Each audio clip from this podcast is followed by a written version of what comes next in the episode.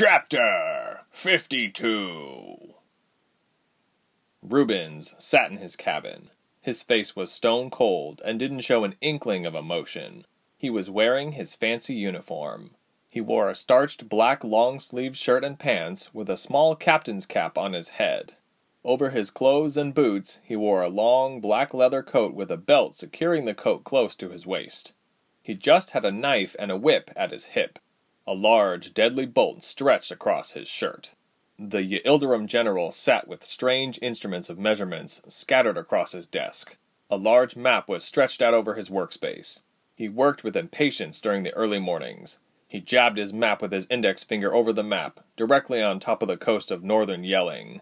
He bit his lip with agitation. He thought to himself when suddenly one of his officers approached. General, the man said, accompanied by salute. Go on, man, Rubens barked back. We are ready to dock at your word, the man said. Rubens rose from his seat, and he left his cabin without acknowledging the officer. The sea's soft breeze brushed his cheek, but he paid no heed. The timid soldier followed after him. He could see the horridly busy docks ahead of him. He sighed with annoyance. We're going to need some soldiers, he muttered. He turned to the officer. Summon the soldiers and have them ready on deck now. The edgy officer nodded and quickly saluted. He quickly went down the stairs and below deck. The rolling thunder pulled closer and closer to shore. There were already men with the Yildirim symbol across their uniforms waiting for them. The men on deck quickly reacted to Rubens' orders, and a long plank was prepared to allow passage off the ship. Rubens suddenly turned. The sound of thudding feet reverberated around the ship, an organized marching force of Yildirims emerged from below deck. Each had stern expressions as they marched mechanically off the ship, with Rubens at the lead. Six months at sea, he thought to himself. Let's see what become of them. Ilse tried to hide the smirk on her face. The workers on deck had a mixture of disappointment and worry on their faces. They all stood, clad in their Yildirim uniforms, even though she met them as humble seamen. She caught sight of Wren among the crowd. He looked especially worried. She knew that she would never see him again, and her future's outcome was up in the air. They exchanged nods, and Ilse walked on. She began sweating with anticipation and sighed heavily. In a few steps, she would be the old Ilse.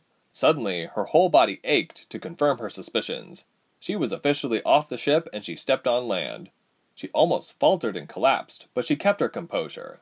She realized it was the feeling of having her powers and abilities back. She noticed the soldiers around her experiencing a similar rush. Her blood surged with new excitement. She recognized the docks well enough. Yelling! She was less than a week's journey away from home. It felt good to know she was so close to freedom. She stared ahead, and she saw Rubens staring back. She was tempted to smile, but she knew it would spoil everything. He stared at her and moved his gaze elsewhere. Even he did nothing to stop her. She smiled to herself. Perfect. Ilse proudly went forward, certain that her escape was secure. She didn't even know where the original soldiers lay and where the false ones were.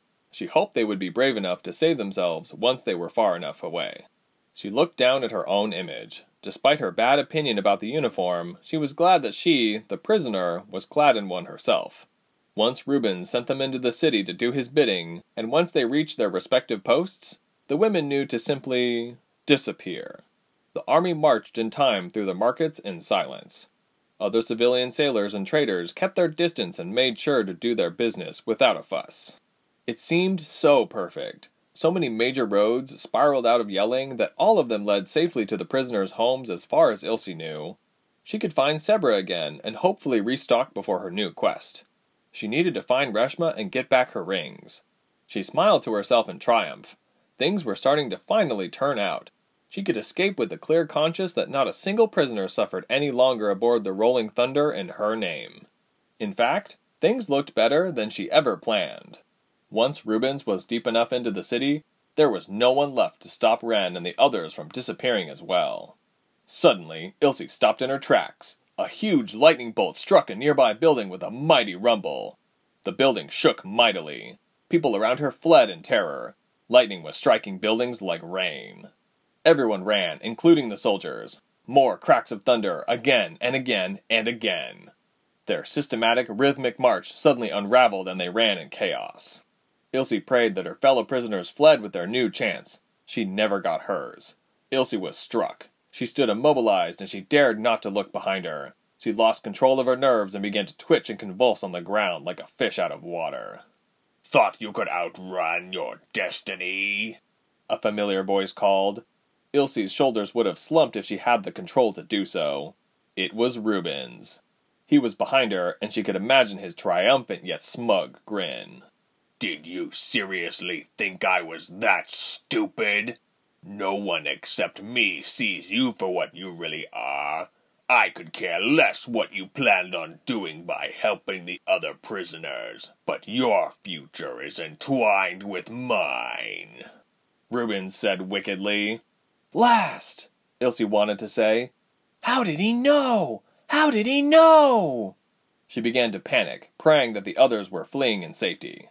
That's not the way to propose to a girl, called a familiar voice.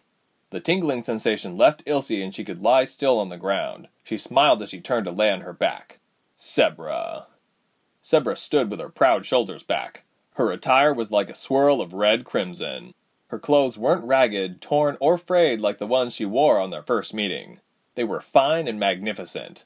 Her long, dark blonde hair was tugged and twisted into one long braid that looked like a lethal whip. She had a long, loosely fitted shirt tucked into a pair of brown pants. A large crimson jacket hung from her shoulders. The tail of the jacket swayed about her thighs. She was still decorated with daggers of all shapes. That never changed. With the rough year that had come and gone, she looked older. She looked like she was exiting her twenties and entering her thirties. She was still strong. Why don't we leave the lass out of this? You're mine, Rubens, Sebra said, her determination dripping from each word. I thought that was you, Sebra. I see you're flaunting the treasures the government is giving you. Rubens followed tartly. All in a day's work, she returned with venom. Shall we continue bickering with words, or have you forgotten how to fight with your fists? Ilse tried to shake her shoulders back and forth, or even wiggle her toes, but the only thing she could do was breathe in her current stasis. Rubens stepped in front of her with his back turned towards her. Instead of freeing Ilse like she wanted, he reached with his right hand for his long whip and with his left for his curved dagger. It was decorated with the haunting symbol of the bolt at the hilt, and it looked like an expensive gift given to him for his status. Sebra merely chuckled to herself. She crossed her hands in front of her, and each hand gripped a sword of fine steel. There was a long screech as she unsheathed the two weapons. Are you sure you remember? Or must I remind you? She said with a cocky smile. I don't need schooling from a civilian. Rubens countered. He lunged at her, but she blocked his attack by shoving her two blades at him in the shape of an X. She merely laughed at him. They lunged at each other again in their attempt to beat the other to the ground. These two must have some kind of history, Ilse thought. Rubens must have a bad habit of fighting women. She was slowly regaining feeling in her hands, and it felt good. It had been a while since she even hummed a tune, but it came back like learning to walk. She warmed up her throat and pointed her fingers weakly at Rubens' feet. Long shards of glassy ice shot up from the ground, and Rubens performed fancy footwork to avoid getting skewered. He turned around and held out his whip threateningly. Stay down! he shouted. He flashed his whip in her direction, but someone blocked her way. Bear stood in the way as the whip curled around his muscular forearm. Rubens actually had to look up at him. He looked equally confused and horrified. Only cowards attack a woman on the ground, Bear grumbled. Ilse felt hands grip her arms and someone lifted her to her feet. Wren and Fox were quickly at her side. Bear had no weapons, but took a few steps towards Rubens. He held his fists up and clenched them.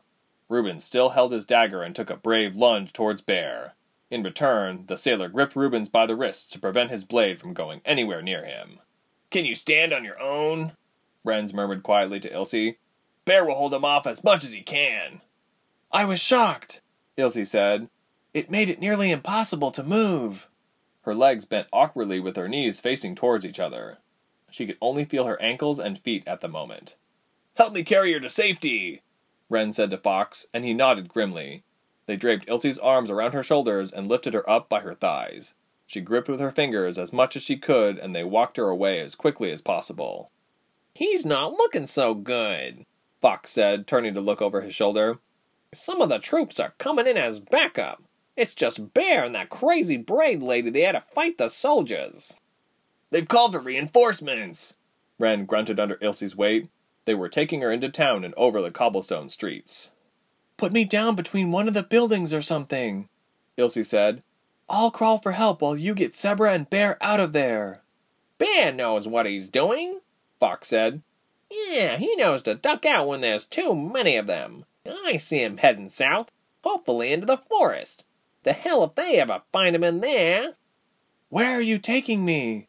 Ilse asked, her head lolling and leaning against Wren's. Stay with us, he warned. We're meeting up with the other dissenters. We'll get you out of the city in no time. Promise.